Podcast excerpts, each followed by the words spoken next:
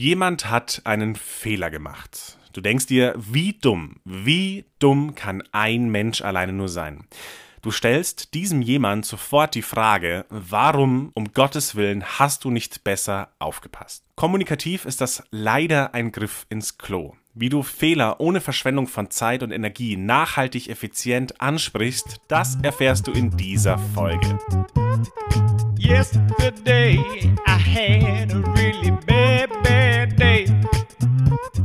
Einen wunderschönen guten Tag und herzlich willkommen zu Freude am Reden, dein Podcast für mehr Strahlen in deinem Gesicht beim Reden. In diesem Podcast gebe ich dir jede Woche neu meine besten Impulse mit auf den Weg, wie du deine Ziele in der Kommunikation wirkungsvoller, wohltuender und wohlwollender erreichen kannst. Mein Name ist Andreas Marcel Fischer und ich wünsche dir von Herzen viel Freude am Reden. And then I felt like all my bad days were over. It's like bluebirds and blue skies are the only thing that's blue.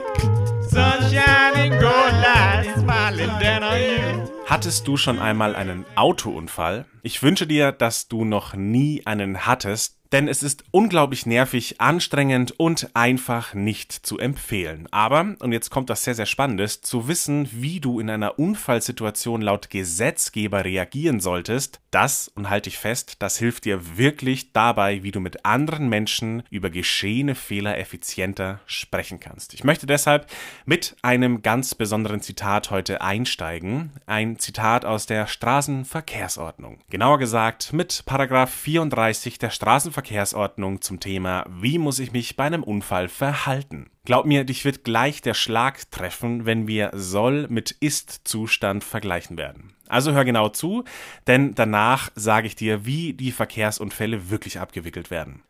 Paragraph 1 nach einem Verkehrsunfall hat, wer daran beteiligt ist, unverzüglich zu halten, den Verkehr zu sichern und bei geringfügigem Schaden unverzüglich beiseite zu fahren, sich über die Unfallfolgen zu vergewissern, Verletzten zu helfen, anderen am Unfallort anwesenden Beteiligten und Geschädigten anzugeben, dass man am Unfall beteiligt war und auf Verlangen den eigenen Namen und die eigene Anschrift anzugeben sowie den eigenen Führerschein und den Fahrzeugschein vorzuweisen und nach bestem Wissen Angaben über die Haftpflichtversicherung zu machen wir hören also klar strukturiert, ganz klare Schritte, um diese Situation, um dieses Fehlverhalten, auf welcher Seite auch immer, schnell zu klären. Es folgen dann noch ein paar Ergänzungen, aber jetzt schauen wir uns ganz spannend mal an, wie es in der Realität abläuft. Bei vielen Autounfällen läuft es nämlich genau so ab.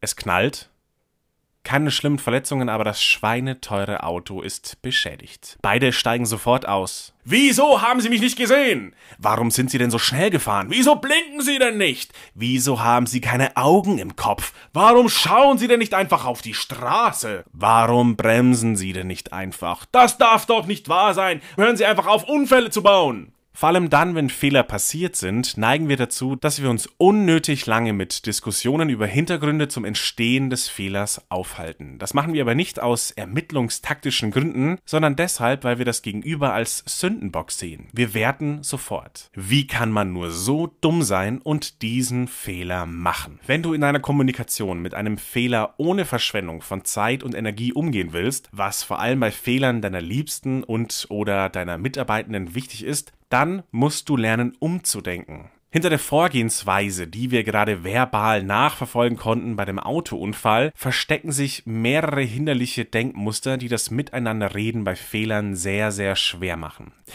Erstens, die Realität wird nicht akzeptiert. Solange wir im Kopf den Gedanken haben, warum hast du nicht anders gehandelt, damit dieser Fehler nicht entsteht, akzeptieren wir nicht, dass die in Anführungszeichen Fehlentscheidung schon längst getroffen worden ist. Nach dem Motto, warum? Warum? Das darf doch nicht wahr sein. Das darf doch nicht wirklich passiert sein. Genau das ist das Problem mit der Vergangenheit. Die Vergangenheit ist abgeschlossen. Das bedeutet, es ist völlig egal, warum sich für einen Weg entschieden wurde, der einen Fehler produziert hat. Denn es wurde sich ent schieden. Das heißt, alle anderen richtigen Wege sind doch damals schon längst ausgeschieden und vergangen, passé. Der Fehler ist passiert. Solange der Fehler aber nicht akzeptiert und angenommen wird, wirst du nur weiterhin über das Problem reden, anstatt nach einer Lösung zu suchen. Erinnere dich noch einmal an diesen Autounfall. Darüber zu diskutieren, warum jemand nicht geblinkt hat, ist völlig irrelevant. Klar, es ist später wichtig herauszufinden, wer am Unfall schuld ist und für die Kosten aufkommt. In dem Moment,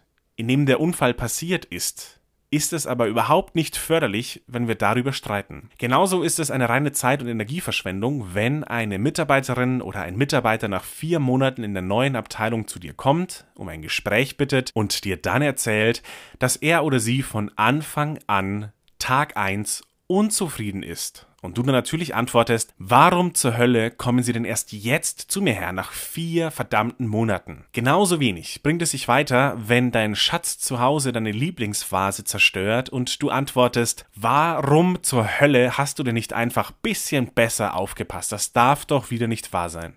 Will ich dir jetzt damit sagen, dass du abschließend nie wieder über Fehler diskutieren darfst, dass du nie wieder über Fehler sprechen darfst? Nein, auf gar keinen Fall. Ganz im Gegenteil. Es ist wichtig, dass wir über Fehler sprechen, aber dass wir richtig über Fehler sprechen. In Disneys König der Löwen gibt es eine wunderbare Stelle, die uns die Antwort darauf präsentiert, wie wir Fehler richtig ansprechen können. Wenn du dir diesen gleich zitierten Filmschnipsel anschauen möchtest, dann verlinke ich dir das Video als YouTube-Link in der Podcast-Beschreibung. Du kannst dann draufklicken und dir auf YouTube das Ganze in Farbe und ja, live ist es nicht, aber du kannst es dir eben in Farbe wunderbar nochmal anschauen, wie es wirklich passiert ist. Der Rest von euch bekommt hier kurz die Geschichte nachher erzählt. Der kleine Löwe Simba ist größer geworden. Er ist jetzt auch wirklich ein Löwe und nicht mehr ein kleiner Tiger, wollte ich schon fast sagen, also ein kleines Löwenjunge. Eines Abends sieht er sich gemeinsam mit Rafiki, seinem spirituellen Führer, Schamanen und äh, Affen, den Sternenhimmel an. Er hat Angst, sich seiner Vergangenheit zu stellen. Da schlägt ihm der Affe plötzlich mit seinem Schamanenstab auf den Kopf. Der Löwe schreit auf vor Schmerz und will wissen, warum er das gemacht hat. Der antwortet nur lachend, das ist doch völlig egal, weil es Vergangenheit ist. Es gäbe nur zwei Möglichkeiten, schlau mit der Vergangenheit umzugehen. Entweder man läuft davon oder man lernt davon. Als der Affe dann ein zweites Mal versucht, dem Löwen eins überzuziehen, duckt er sich. Er hat daraus gelernt.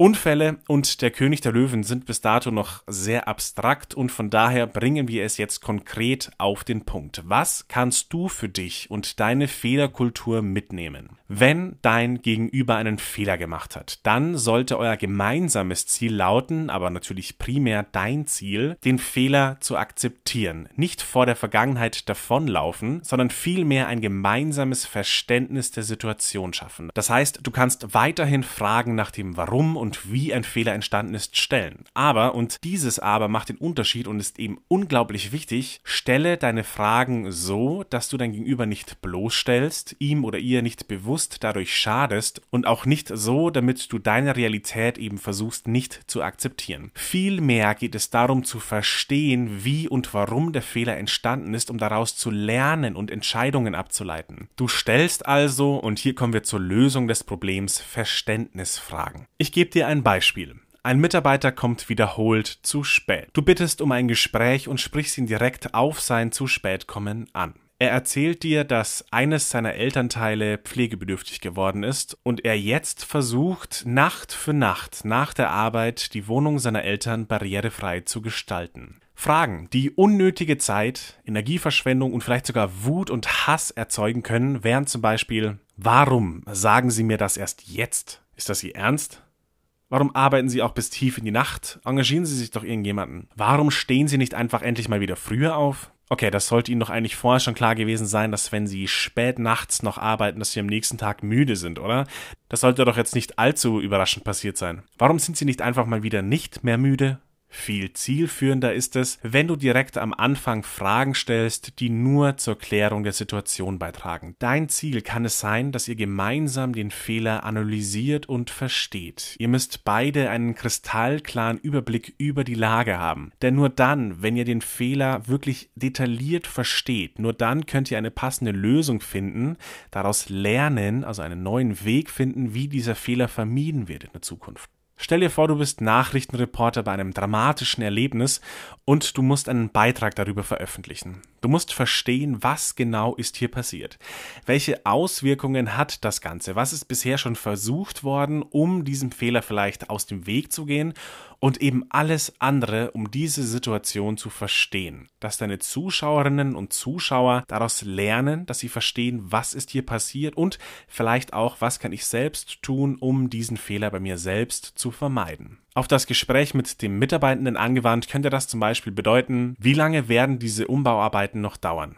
Sie kommen nicht zur ausgemachten Zeit in die Arbeit, können Sie trotzdem denn alle anfallenden Aufgaben bewältigen oder leidet aktuell die Arbeitsqualität darunter? Das sind Verständnisfragen und keine Das darf doch nicht wahr sein Fragen. Habt ihr dann gemeinsam das gleiche Verständnis vom Fehler, also von dieser kleinen Blase, die um diesen Fehler herum ist, dann geht es weiter. Und wirklich erst dann, wenn ihr gemeinsam, gemeinsam Klarheit geschaffen habt, was ist das für ein Fehler, warum entsteht dieser Fehler und welche Folgen hat dieser Fehler, erst dann könnt ihr gemeinsam nach Lösungen suchen. Aber es geht darum, ein Verständnis zu entwickeln. Und erst dann sucht ihr nach einer gemeinsamen Lösung. Dieser nächste Schritt verlangt jetzt vor allem viel von dir, denn spätestens jetzt musst du dir Gedanken darüber machen, wie will ich mit dem Fehler und den Folgen umgehen? Was ist dein persönliches Ziel? Wo und wie bist du bereit, deinen Mitarbeitenden zu unterstützen? Wäre unbezahlter Urlaub eine Option? Wäre Brückenteilzeit eine Option? Sind flexiblere Arbeitszeiten eine Option? Ist Homeoffice realistisch? Bist du selbst überhaupt bereit, Arbeitszeiten zu verändern? Brauchst du überhaupt noch Zeit als messbares Instrument für Qualität oder zählen für dich nur noch die Ergebnisse?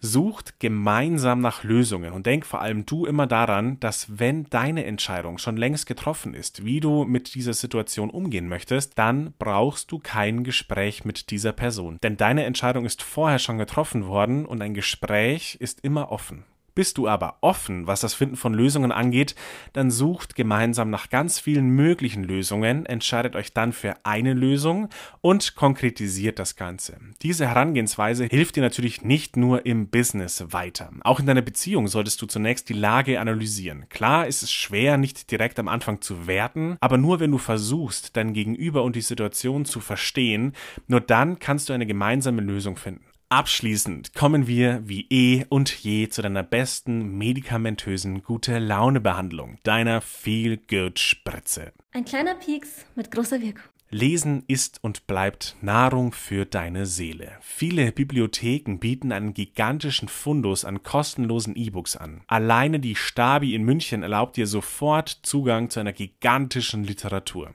Bevor ich mich gleich von dir verabschieden darf, schreib mir gerne deine Meinung zu dieser Folge, Themenvorschläge zu einer neuen Folge und was dich sonst noch so an der Kommunikation berührt, beschäftigt, interessiert an podcast.freudeamreden.de. Wir zwei, wir hören uns nächste Woche wieder. Bis dahin, hab Freude am Reden. Dein Andreas.